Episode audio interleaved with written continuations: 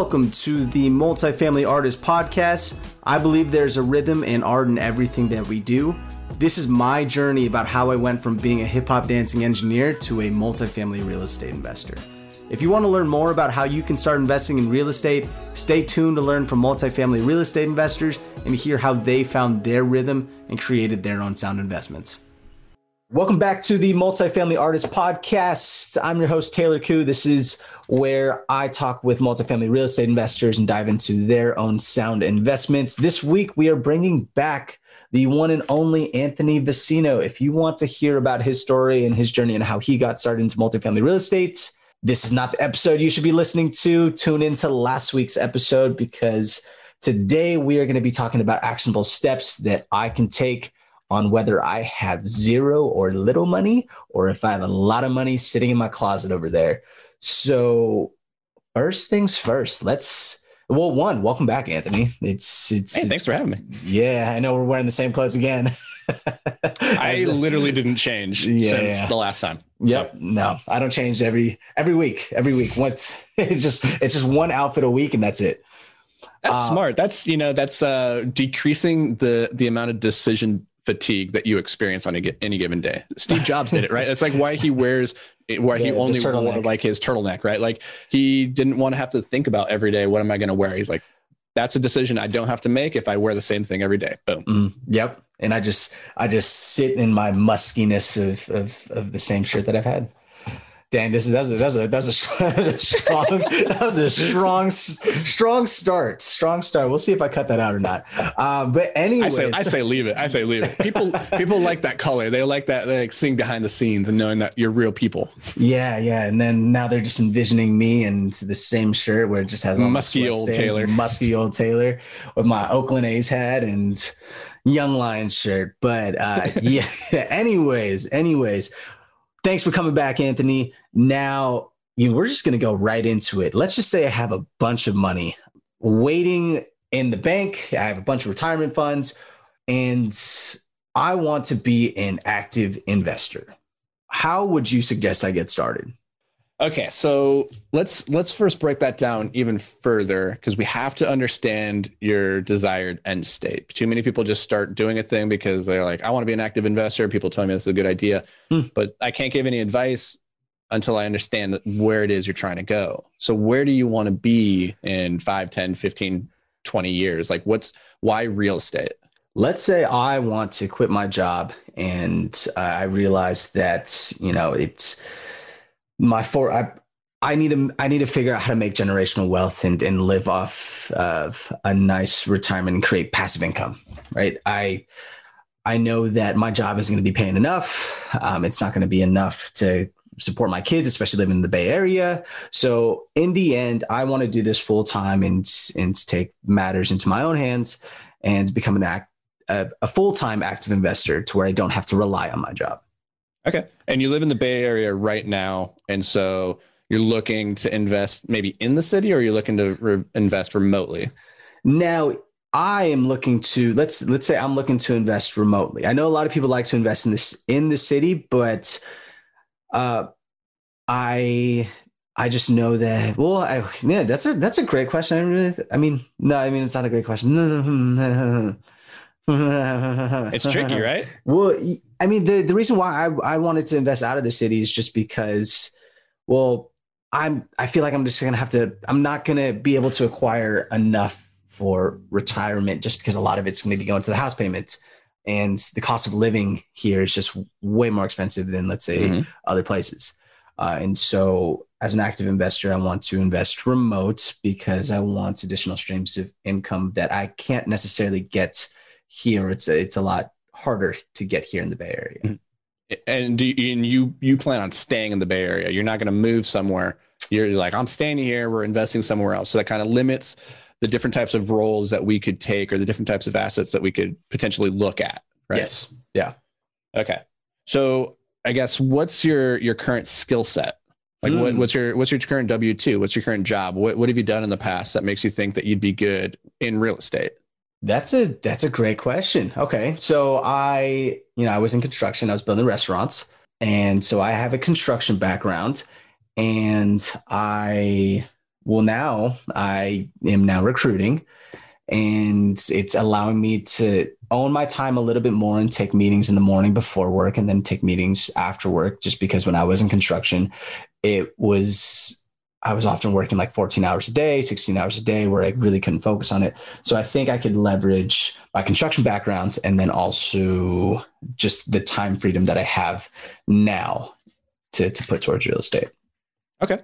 So on the construction side, it's gonna it's it's difficult to invest remotely with a construction background because ideally you're going to want to be boots on the ground, maybe a GC overseeing the project in some way. Right. So that can be really tricky and so, you know, when we're looking at investing remotely where you're not going to be the person who's actively overseeing the portfolio, let's say, then you're going to need to have partnerships. That's step one. You got to have some partners with boots on the ground. You got to find people who are present in the market. Mm-hmm. And you're going to have to find the people who are going to actually operate the deal for you. So you can bring some of your construction background as you're vetting property management teams and whatnot.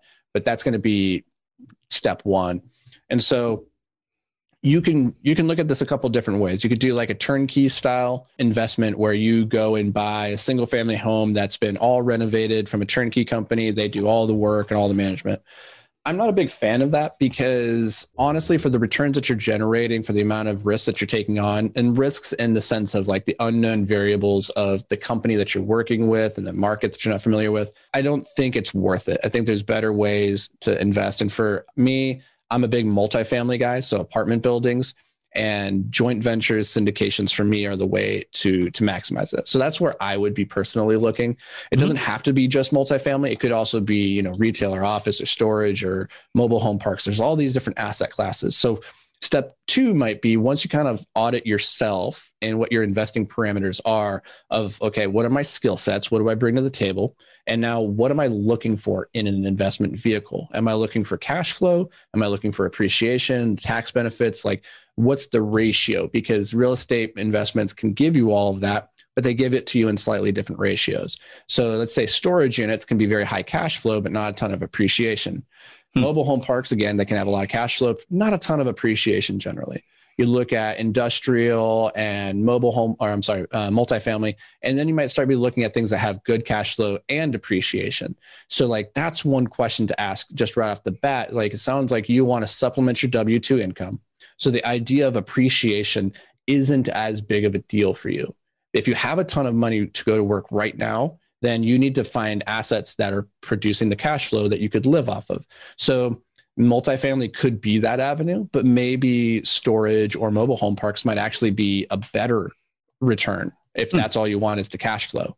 If you want big appreciation because you're young and you want you really want to double your money or like quadruple your money in a short period of time, then maybe you're going to look at like development deals and those are going to be very very different things. For you if you're coming from a construction background, development deal might make a lot of sense because you have that background of evaluating like construction costs and you might have some experience navigating that. So that could be playing into one of your skill sets there. So once we've identified like what are you good at? What are your investment parameters? Now we need to find the market. Like where are you actually investing? So where are you going to invest taylor? Where are you thinking? Twin cities. Let's just say twin cities. ah, spoken i love it. Yeah the tw- twin cities. So like but you know the question isn't so much about which particular city are you going to invest in but like what are the parameters that you're looking for in an investable city? One of the great things about being a remote investor is that you don't have to lock yourself into one city or even one asset type. You could you could stretch and like get into multiple assets and multiple different metros. So you want to be looking for you know strong economic foundations. So that's step number what is that three? I, am kind of making these steps up off the top of my head. Um, now that once once we have like our market, once we understand our skill set, mm-hmm. we understand our investment parameters, what types of assets and return metrics we are interested in, and then once we look at the markets, now we need to find our partners on the ground. We need to find the people that we're going to work with to, to complement and offset our weaknesses. So if you're really good at recruiting, well, recruiting lends itself well maybe to being a capital raiser. And you can work with other people to like raise capital because maybe you're good at educating or you're just good at talking to people. Recruiting can also be really good uh, skill set to have if you're on the acquisition team and you're just cold calling owners and trying to find off market deals. And so as you're thinking, I want to be an active investor, it's not enough just to say that. Like you have to understand what are you good at and what are the roles on the team that you could fulfill.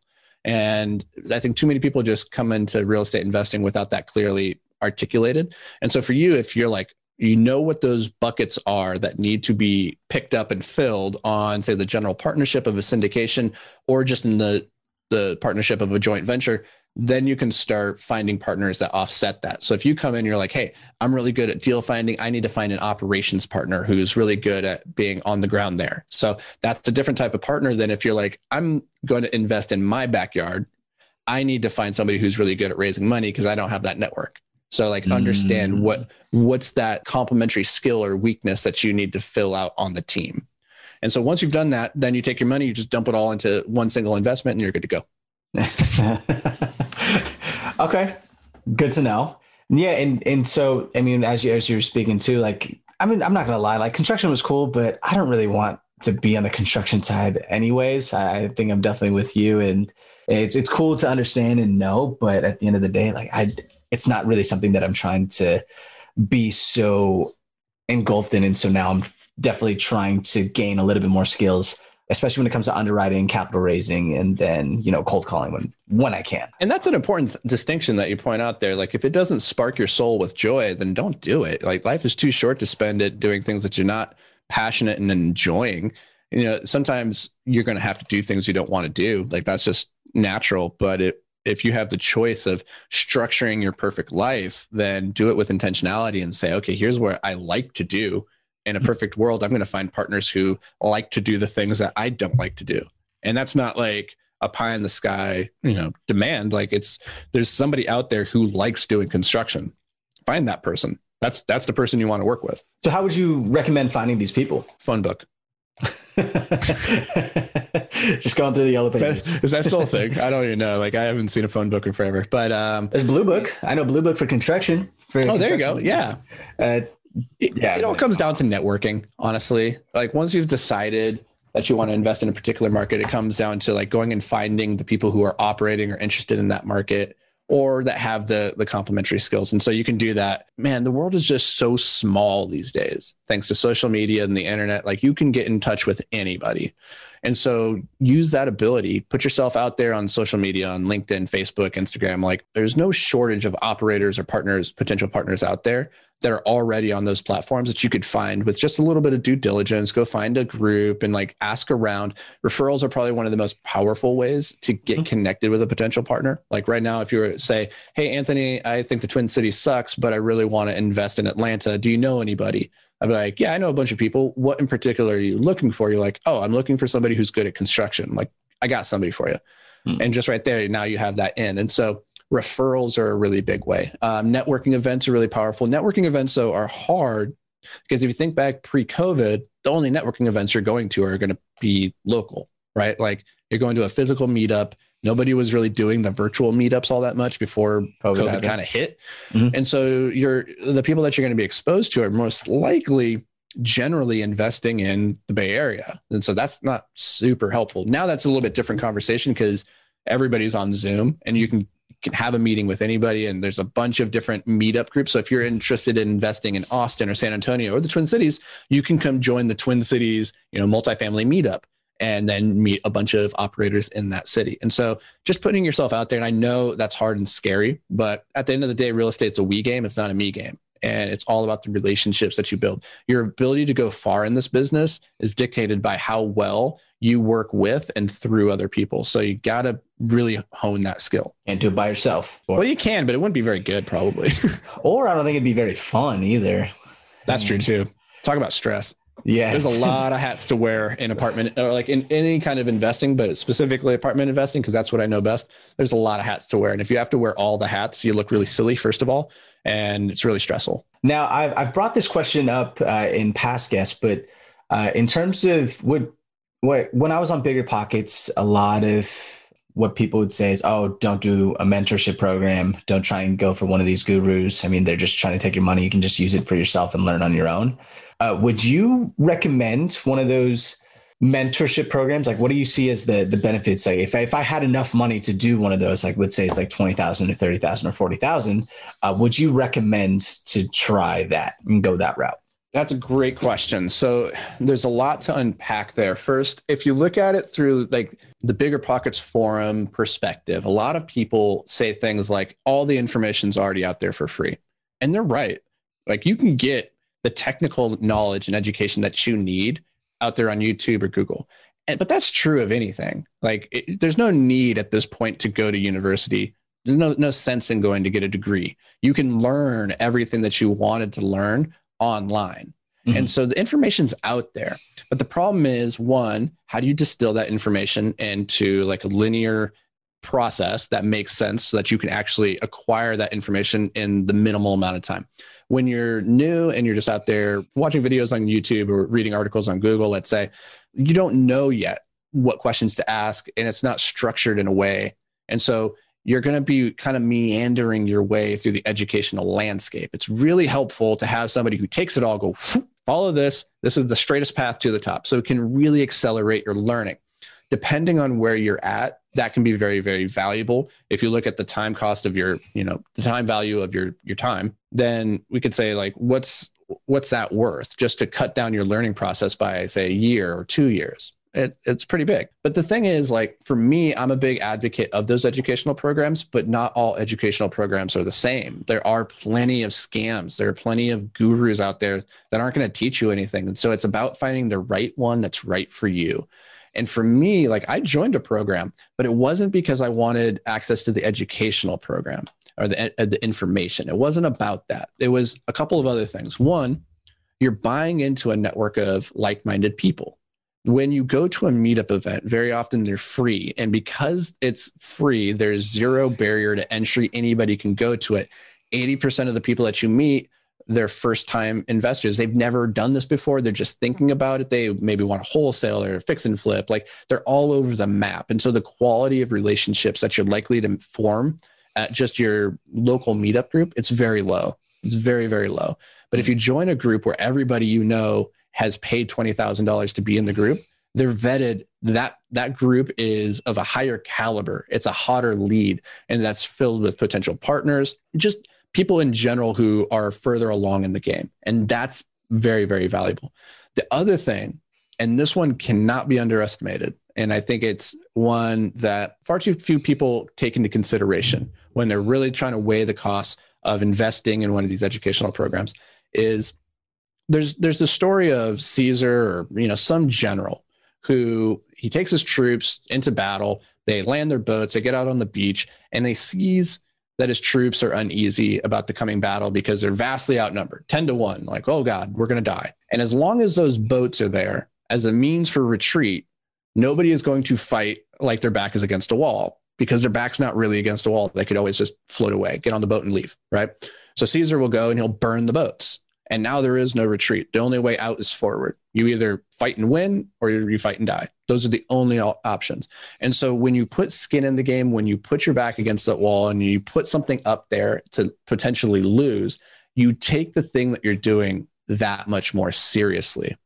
If you put $20,000 into an educational program, it's not a guarantee that you're going to do the work, but it's far more likely than if I gave it all to you for free.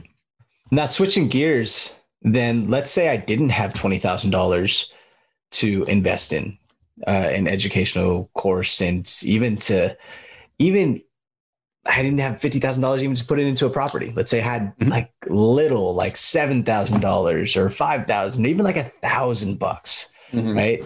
Um, just something very little. What's would and and and I'm in the same situation where I want to learn and be on the active side and be a part of a general partner general partnership and let's say I want to get into syndications, what would you recommend for me to do then? Well, if you want to be an apartment investor, having a little bit of money is helpful. You know, people don't really talk about that a lot. They'll talk about the value of partnerships and like you just come into it like you can be the deal finder or you could you know do all these other aspects of it and that's true like if you find the deal and you bring it to the team like you can get on the general partnership but that can be very difficult if you have no money to begin with like you don't you don't really see that too much generally you have to have a, a little bit of money before you can really get your foot in the door. And mm. so if you only have like a thousand dollars, you're probably unless you're really good at the cold calling and like these other aspects that don't really take any money, like you can just invest your time and churn up the deal and find those partnerships. Like you can definitely do that. Like, don't get me wrong. Like that's that's a path. It's viable, but it's a hard path. It gets easier when you have a little bit of money. And I would say if you've never invested before, you should probably not jump straight into apartment syndication unless you're working with a perfect team to offset all your weaknesses and you're coming in in a very particular capacity. Let's say as the deal finder.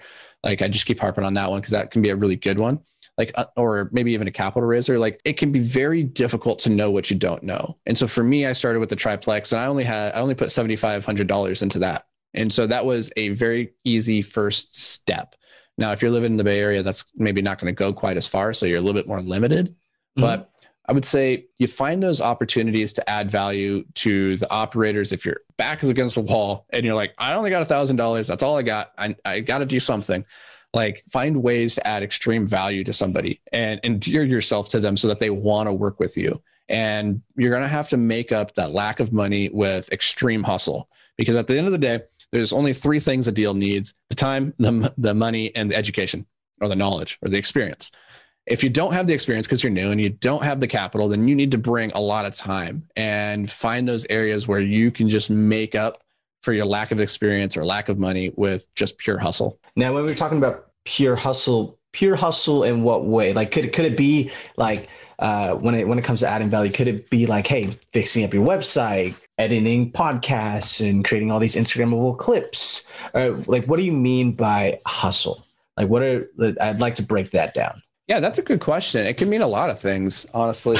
I would say, and and there's no wrong answer, right? Because you you don't know necessarily which thing that you're going to do is going to pay the biggest dividends in the end. And so mm-hmm. that could be like to your point, maybe it's offering to edit podcasts for uh, a podcast that you already listen to or the hosts or people that you want to work with. You want to, you know, be on their radar. And so you're finding a way to add value to their life with the hopes that you can gain some of their knowledge, their experience, or maybe just be inside their sphere of influence. So maybe they find a deal, they bring you in on it, like there's some opportunity to work there. That's one way. But the problem with doing those transactional things is that they don't necessarily equate to equity in a deal.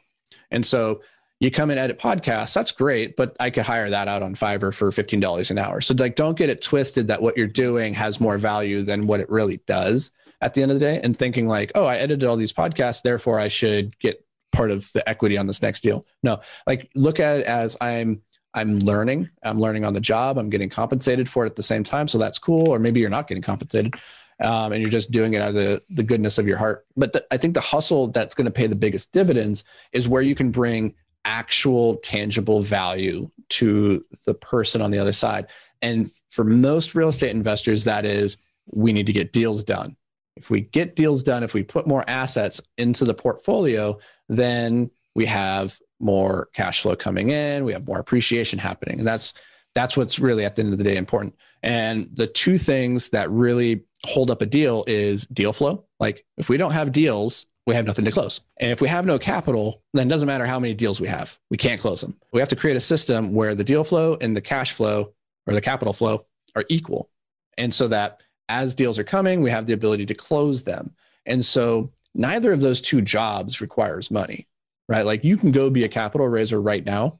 You could just go to your buddies, your friends, your family, and say, hey, do you want to invest in this deal? So that's one way that you can get involved with very little money or finding the deals. And both of those things you can hustle unlimitedly towards, right? Like right now you're making a podcast which uh, theoretically if you ever wanted to leverage into raising passive cash then you could right? And so this is what I'm talking about when I'm talking about hustle. Like not necessarily going out and building somebody's website for them. That's a great way of building the relationship and networking with them, but it's not going to necessarily get you in on a deal. So kind of bucket those two things and say okay mm. am i am i working on things that are actually going to lead to a transaction or am i leading to things that are going to lead to relationships which pay really long term dividends so it just depends on what kind of time frame you're trying to deal on Interesting. The the transaction versus the long term dividend um, is something that I I didn't really think about. Yeah, and you got you got you got to balance that because you know you got to eat, and so if all you're doing is pouring into long-term dividend relationships, you might starve right? like, so you got to do some transactions. But if all you're doing is, you know, just transactions and just keeping your eyes so hard on that and you're not really thinking about the long term, then you're going to burn out a lot of relationships and you're going to find yourself in a two or three or five or 10 year window, you know, in kind of a barren landscape because you were the, the hungry, hungry hippo that just went and ate everything. What an analogy. Um, yeah, I don't even know if that one works. But, yeah, but, it. but, it. works. Yeah, I mean, it, it sounded right. It sounded right. Now, just one quick last question that, that I have, right? Because when when we talk about deal finding, when we talk about being a capital raiser, let's say this person has no experience. Like let's say let's use me for example. I have zero experience in in raising capital, zero experience in finding a deal. Uh, when I'm talking to brokers and even people and asking them for large chunks of their money. Mm-hmm. Um, how would you help establish that credibility from my perspective? Would you try and leverage the partners, or would you, uh, mm. that you possibly could be working with, or would you try and just sell people on your story? Yeah. So our approach is they're different. There, there's two different customers that you're dealing with there. One is potential investors. The other is like brokers, partners, and, and whatnot in an area. Right. And so on the investor side, our approach has always been we're farmers, we're not hunters. So we're out there planting seeds, we're cultivating relationships, and we're watering them, and we're creating this thing. And then at the end of it, you know, our goal is for people to be attracted and come and see what we're building and go, oh, I want, I want some of that too. So it's kind of like being a farmer and being a fisherman. So you you put your your bait out there, and then people come and eat the bait but I don't want to be a hunter. I don't want to be out there with a spear actually chasing down the woolly mammoth, like because that requires you to constantly be hunting people. And I think that's what people make the mistake of doing in this business quite a bit is like they see they see me and they're like, mm, I'm gonna get some money out of that guy, and then they're just trying to sell me, sell me, sell me. When like the the more effective approach for us at least is like put out educational content, put out value into the universe that then people are attracted to you and so you're not mm. going out there and raising money, you're attracting money. So that's one way to think about that. So build your platform, build your podcast, put out blogs, write a book, like put out social media posts that add value to people's lives. And they go, oh, okay, I like this guy. I want to work with this guy. On the other side, on the brokers, you got to be a bit more of a hunter. And the only way to get good at hunting is to go out there and hunt, right? Like you got to go out there with the bow and arrow and learn how to shoot the bow and arrow but you got to be careful because you only really get one chance to make a good first impression. So you don't want to go as a complete newbie into a market with partners or brokers that you really want to invest in and then blow it because you didn't know what you're talking about, didn't do your due diligence or your homework. Mm-hmm. And so, hey guys, listen, there's there's a lot of markets out there in the world that you can practice on before you go to the legit markets. So go get the experiment experience talking to brokers and like backwater, wherever, and have those conversations. Practice your pitch. Cold call people out in the boondocks that you have no in- intention of actually buying the property. If you're not good at those things, hone your skills first. Like, is skills never go out of style. So, so work on that first. And then when you're ready, once you feel like, hey, I'm getting good reception when I'm talking to these brokers, when I'm talking to these owners and these other places, maybe now it's time to take those skills up to the major leagues. Now, one thing when when we when I was talking with brokers and and trying to gain that experience, one thing that I felt is like, oh, I didn't really want to waste like brokers' times in like these mm. boony markets. And what would you say about that if I'm like kind of self conscious about wasting their time? Just kind of like, oh, sorry.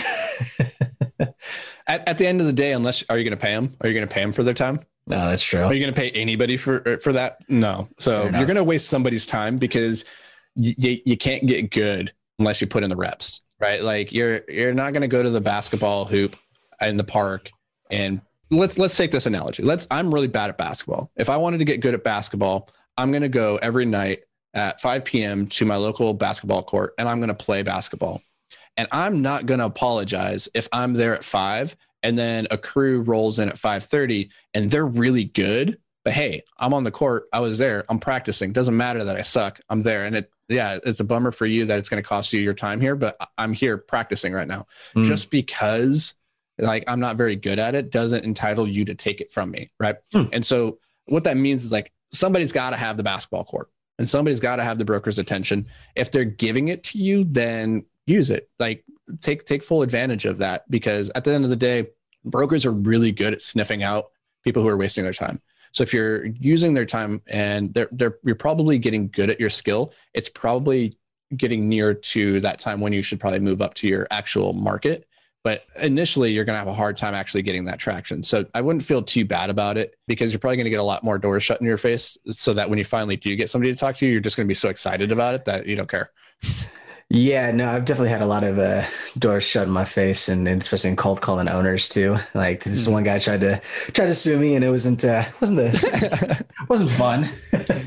yeah, people people can be a little bit crazy. I think everybody should work in the service industry once. Everybody should work in a sales job once because you you need to see people all across the spectrum of like craziness. Yeah, it toughens yeah. you. Yeah, it really does. It really does. Well, thank you so much for for coming in today. I think that's that's enough little golden nuggets that that I can work with and my audience can work with too. So I appreciate you, Anthony, for coming back. If people want to get in touch with you, where can they get a hold of you again? Yeah, invictusmultifamily.com or check out the podcast at Multifamily Investing Made Simple. Definitely go listen to the podcast, visit the website, reach out to Anthony and Dan. Great, great guys. Honestly, thank you so much for for coming on to the show. Uh, and I can't wait for this episode to come out and even just like create all these Instagrammable clips. So yeah, thank you so much and have a good one, everyone.